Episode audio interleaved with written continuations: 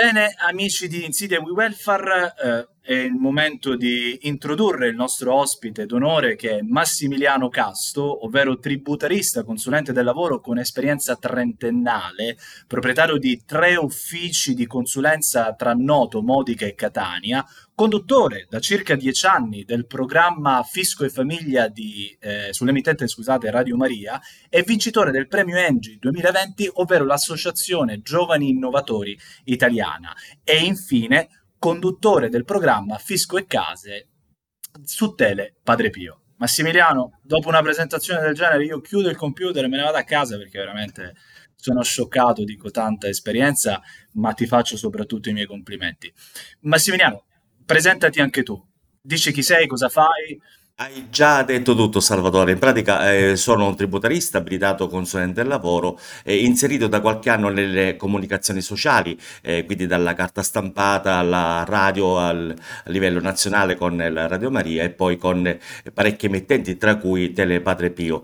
Quindi da una mia esperienza nel, nel piccolo studio poi è nata questa, insomma, questa vetrina a carattere nazionale proprio dovuta alle comunicazioni. secondo me le comunicazioni sono di fondamentale importanza, soprattutto nel nostro campo, perché ci ritroviamo a leggere, soprattutto per noi addetti ai lavori, di, ehm, di una tematica molto importante e molto particolare, nel senso che comunque è molto delicata, la gente è assetata delle nostre notizie nel campo tributario, nel campo fiscale, nel campo della previdenza o soprattutto per esempio nel campo dei bonus, la gente è alla ricerca di sapere se ha la possibilità di eh, aderire ad un bonus, di ottenere un'agevolazione e poi magari si ritrova a leggere o a sentire la notizia e poi magari non ha capito perché è stata esposta in maniera molto faraginosa, molto particolare, perché magari il giornalista stesso non aveva capito. Ecco, Massimiliano, mi inserisco appunto in quello che hai appena detto. Quali sono secondo te le frizioni maggiori che il cittadino italiano incontra quando appunto entra in contatto con quella che è la legislazione della previdenza, della socioassistenzialità,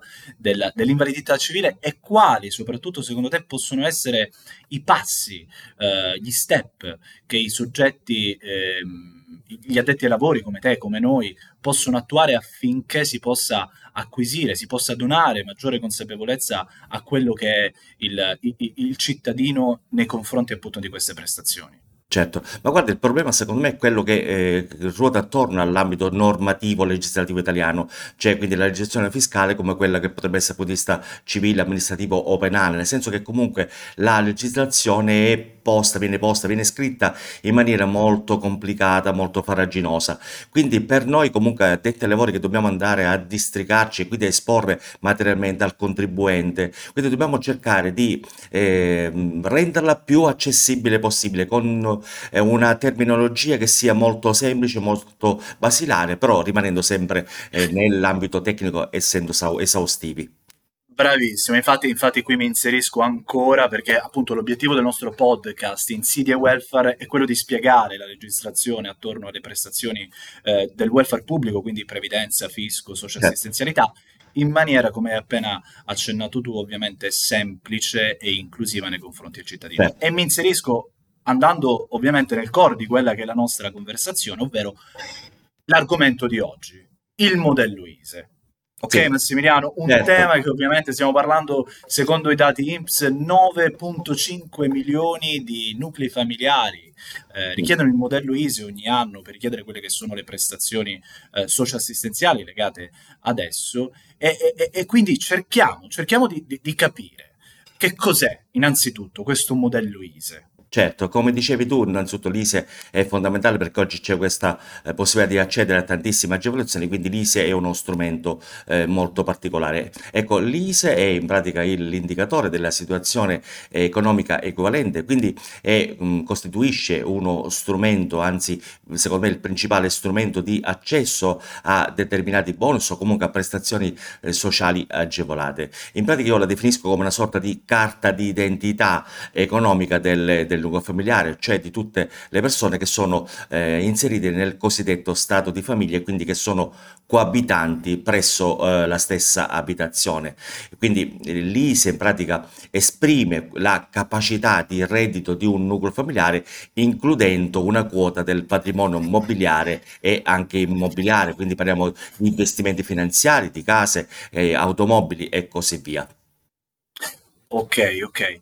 E, e quindi, quindi Massimiliano, il modello ISE, vabbè, la famiglia lo deve fare, il nucleo familiare lo deve fare, ma sostanzialmente qual è il, lo scenario di utilizzo? A cosa serve? Ecco. perché la famiglia deve fare questo modello ISE. Certo, allora l'ISEE quindi in pratica serve a misurare ovviamente quel livello economico complessivo del nucleo familiare e quindi per fare un esempio pratico molto concreto l'ISE va fatto ogni volta che per esempio si desidera ottenere non so sconti nelle bollette oggi eh, sono molto importanti quindi i, per accedere ai cosiddetti bonus sociali poi per ottenere lo sconto per esempio molto importante e poco conosciuto del canone di abbonamento sconto televisivo, lo sconto per esempio per i trasporti pubblici, lo sconto per esempio sulle tasse universitarie, anche questo molto diffuso, oppure tutte le varie agevolazioni per quanto riguarda tutti gli invalidi e ovviamente l'accesso per esempio all'assegno unico eh, universale oppure la, eh, per aderire al reddito di cittadinanza, anche questo oggi molto diffuso.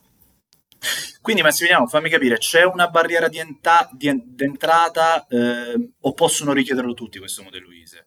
Sostanzialmente... Sì. Vai, vai, scusami. E mm, in pratica quindi non, è, non si tratta di una dichiarazione, quindi di un adempimento obbligatorio per quanto riguarda eh, l'attestazione ISE. Non sono necessari quindi dei prerequisiti per richiedere il modello ISE? Assolutamente, assolutamente, assolutamente. Quindi può essere richiesto a tutti i cittadini, ovviamente cittadini italiani che desiderano appunto accedere a queste prestazioni sociali, a queste agevolazioni. Ok, Massimiliano, un'altra domanda che ci viene posta molto spesso dai nostri utenti all'interno della piattaforma è quella che può sembrare banale agli addetti ai lavori, ma non lo è, soprattutto per le persone che si approcciano per la prima volta a questo modello, ovvero la scadenza. Il modello ISE ha una scadenza, non ha una scadenza, se ha una scadenza soprattutto quando, quando accade, cioè quando scade il modello ISE, quando deve essere rinnovato quindi. Sì, sì, in pratica l'ISE viene calcolato ovviamente sulla base dei dati indicati nella famosa DSU, la dichiarazione sostitutiva eh, unica e quindi resta valido fino al 31 di dicembre dello stesso anno in cui ovviamente è stata presentata. Per quanto riguarda la scadenza, a prescindere quindi dalla data in cui viene rilasciata, ovviamente è sempre quindi il 31 di dicembre, quindi tutti coloro che beneficiano di prestazioni o agevolazioni devono fare attenzione perché quindi scadendo poi il 31 di dicembre nel mese di gennaio eh, per evitare appunto la sospensione temporanea delle agevolazioni devono rinnovare eh, l'ISE. Ok, allora parliamo di ISE, però come noi ben sappiamo l'ISE poi si suddivide in altre sottocategorie, certo. ovvero ci sono diverse tipologie di ISE Infatti. per diversi scopi e obiettivi. Certo, puoi, certo. puoi, spiegarci quali sono? Ah, sicuramente, oh, ovviamente, quindi essendo una, un'attestazione, quindi serve per tante agevolazioni, quindi in base alla prestazione che viene richiesta. Tra le principali, soprattutto eh, mi viene così in mente l'ISE per quanto riguarda l'università, quindi per l'accesso alle prestazioni per il reddito di liceo, oh, sì, per lo studio universitario, oppure per l'ISEE per quanto riguarda dal punto di vista sociosanitario, quindi per l'accesso a tutte le prestazioni sociosanitarie o comunque per esempio per l'assistenza eh, eh, domiciliare per le persone che abbiano una disabilità, oppure per esempio l'ISE minorenni per quanto riguarda quelle prestazioni agevolate che sono appunto rivolte a tutti i minorenni che siano figli ovviamente di genitori non coniugati tra loro o comunque non conviventi. Perfetto, hai, hai, accennato poc'anzi appunto della DSU. La DSU è quel documento che ovviamente deve sì. essere compilato per richiedere il modello ISE. Sì. Ci sono due diversi tipo, tre diverse tipologie di DSU. Abbiamo la DSU integrale, la DSU mini e la DSU precompilata. Ci puoi parlare un attimo di, della differenza tra queste, certo. tra queste, DSU? Certo. Allora, innanzitutto la DSU in generale è la dichiarazione sostitutiva unica, quindi quel documento che contiene tutte le informazioni dal punto di vista anagrafico, ma anche patrimoniale e reddituale di un determinato nucleo familiare.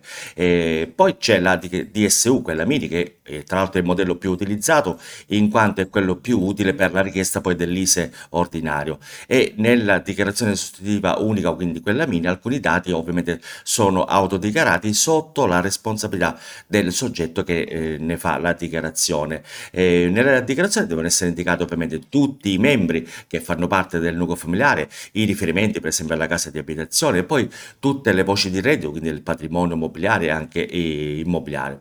Per quanto riguarda DSU dobbiamo dire che comunque è strutturata in un certo modo, ad esempio è importante evidenziare che devono essere indicati chiaramente il, la composizione del nucleo familiare, ovviamente tutti i dati anagrafici di ogni singolo componente del nucleo familiare, il patrimonio immobiliare e immobiliare e poi tutti eh, il reddito, comunque gli assegni che sono percepiti e poi ovviamente il possesso di veicoli, imbarcazioni e così via.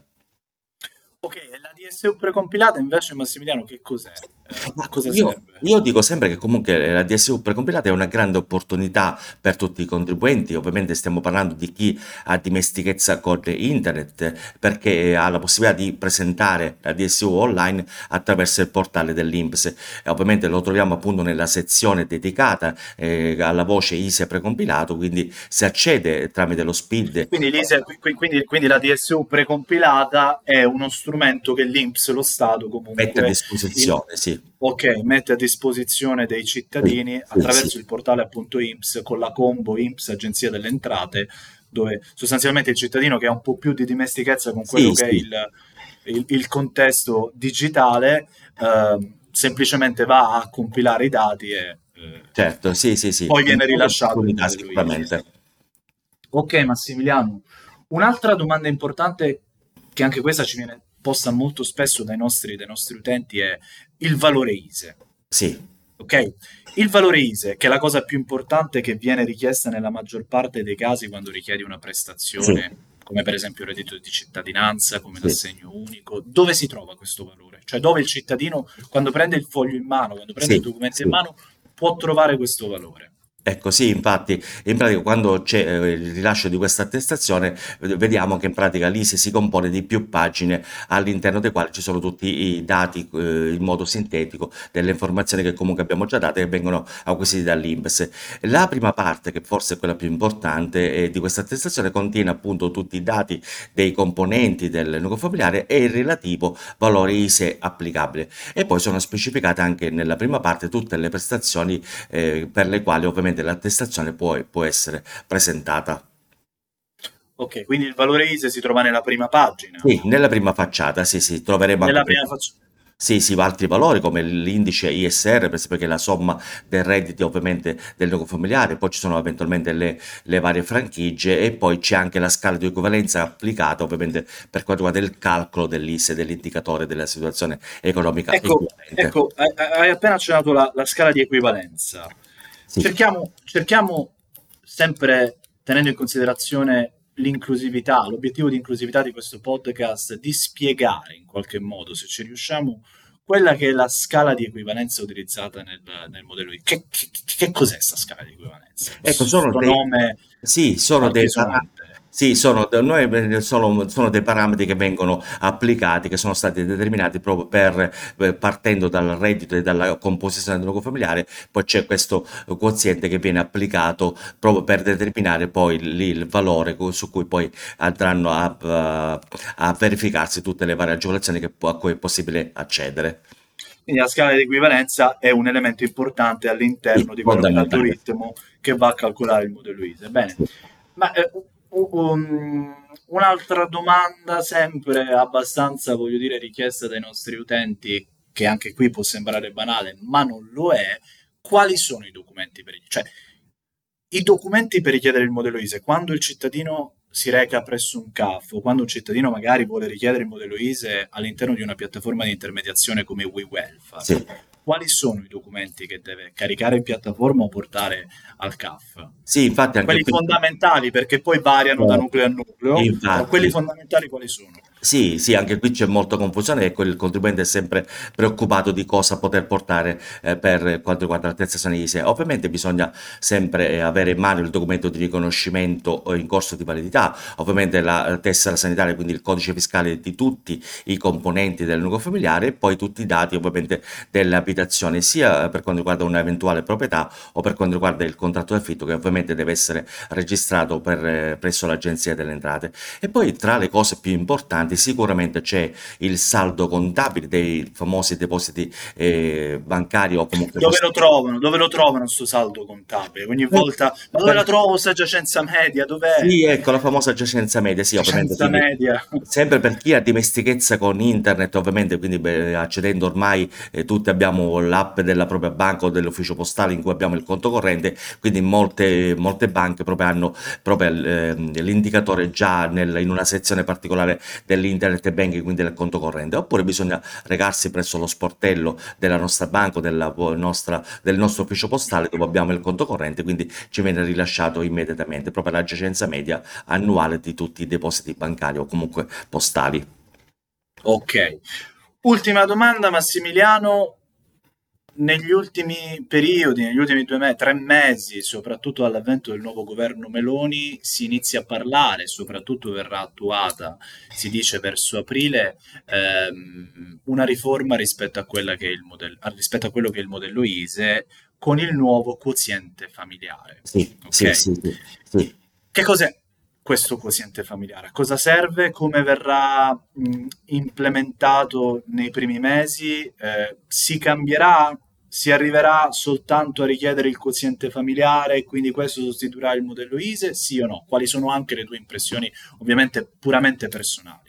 Certo, sì, in pratica poi appunto da qualche mese insomma il governo Meloni in, in molti ambiti della vita sociale, quindi eh, insomma si sta parlando che l'ISE dovrà essere sostituito da questo quoziente familiare proprio con Che è il modello francese se non Sì, sbaglio, infatti, giusto? sì, sì, sì, infatti, proprio con l'obiettivo di favorire i nuclei più numerosi e quindi maggiore difficoltà dal punto di vista economico, soprattutto ora che si prospetta una eh, nuova ovviamente recessione. Quindi volendo semplificare al massimo è possibile possibile insomma, dire che il quoziente familiare è quel sistema attraverso il quale vengono stabilite tutte le aliquote di imposta e anche le varie agevolazioni basandosi soltanto sul numero dei componenti del nucleo eh, familiare e poi sulla loro condizione, quindi disabilità, l'età e il grado di parentela. Appunto è il sistema alla francese nel quale ovviamente ogni componente eh, viene, ad ogni componente viene attribuito un, un valore.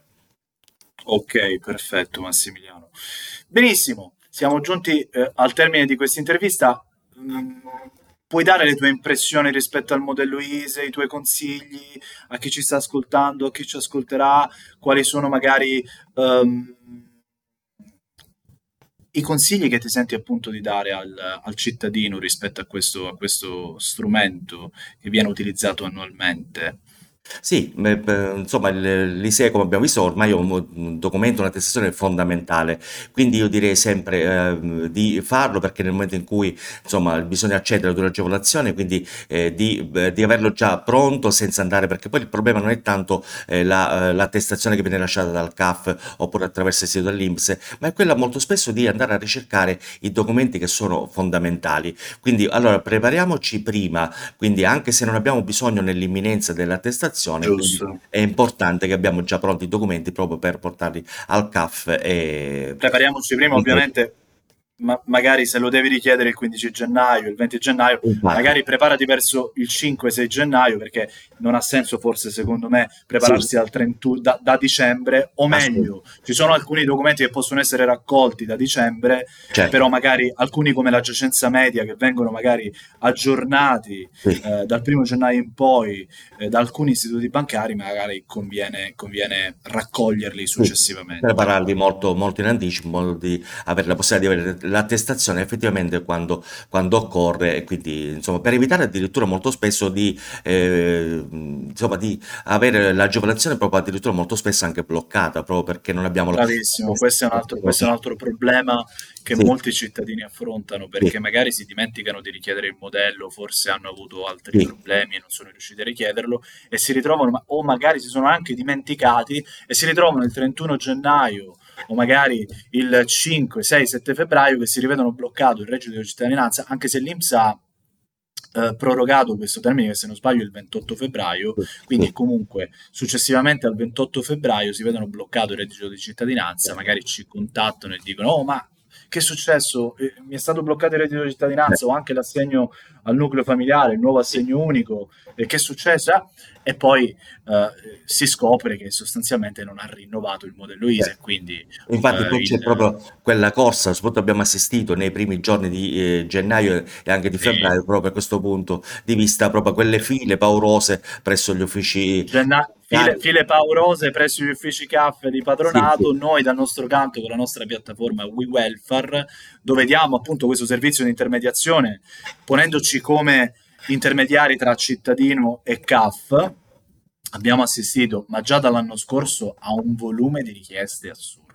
Volume di richieste, infatti gennaio e febbraio noi studiamo, eh, dobbiamo cambiarci tre volte al giorno per gestire certo, anche certo. quelli che sono i bisogni di questo target, perché quello che mi sto rendendo conto eh, strada facendo mh, con questa startup, con, con WeWelfare, eh, che prima era non solo patronato, e che comunque il cittadino che richiede questo genere di prestazioni, il cittadino che si approccia con la previdenza, non ha tanto bisogno di tecnologia quanto di un'assistenza umana, seppur attraverso un mezzo tecnologico come la nostra piattaforma certo. o come il mezzo mediatico che tu utilizzi spesso, YouTube, Facebook, eccetera, eccetera, sì. di quel contatto umano che gli spiega sostanzialmente e che lo tranquillizza anche. Sì, okay? sì, Perché quando parliamo di prestazioni socioassistenziali, quando parliamo anche di prestazioni, gli ammortizzatori sociali, quindi l'indennità eh, di disoccupazione, stiamo parlando di gente che sta vivendo momenti di difficoltà. Certo, certo, okay? certo, certo. Stiamo parlando di gente che magari ha perso il lavoro, stiamo parlando di gente che magari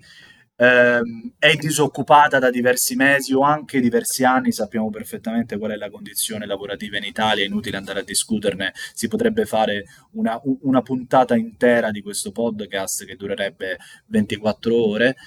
E quindi più che un approccio tecnologico, che è comunque utile, ricercano questo approccio umano, questa, sì, questa sì, pacca sulla spalla, certo, che noi ci impegniamo appunto quotidianamente anche con il nostro team a, certo. a fornire, perché io empatizzo, io empatizzo con queste persone, cioè empatizzo, non con queste persone, potrei essere anch'io, e eh, attenzione ad avere bisogno di, di, un, di, di, un, modello ISE per richiedere il reddito di cittadinanza, perché nessuno è esente da, da, da, da momenti di vulnerabilità eh, nel percorso della nostra vita.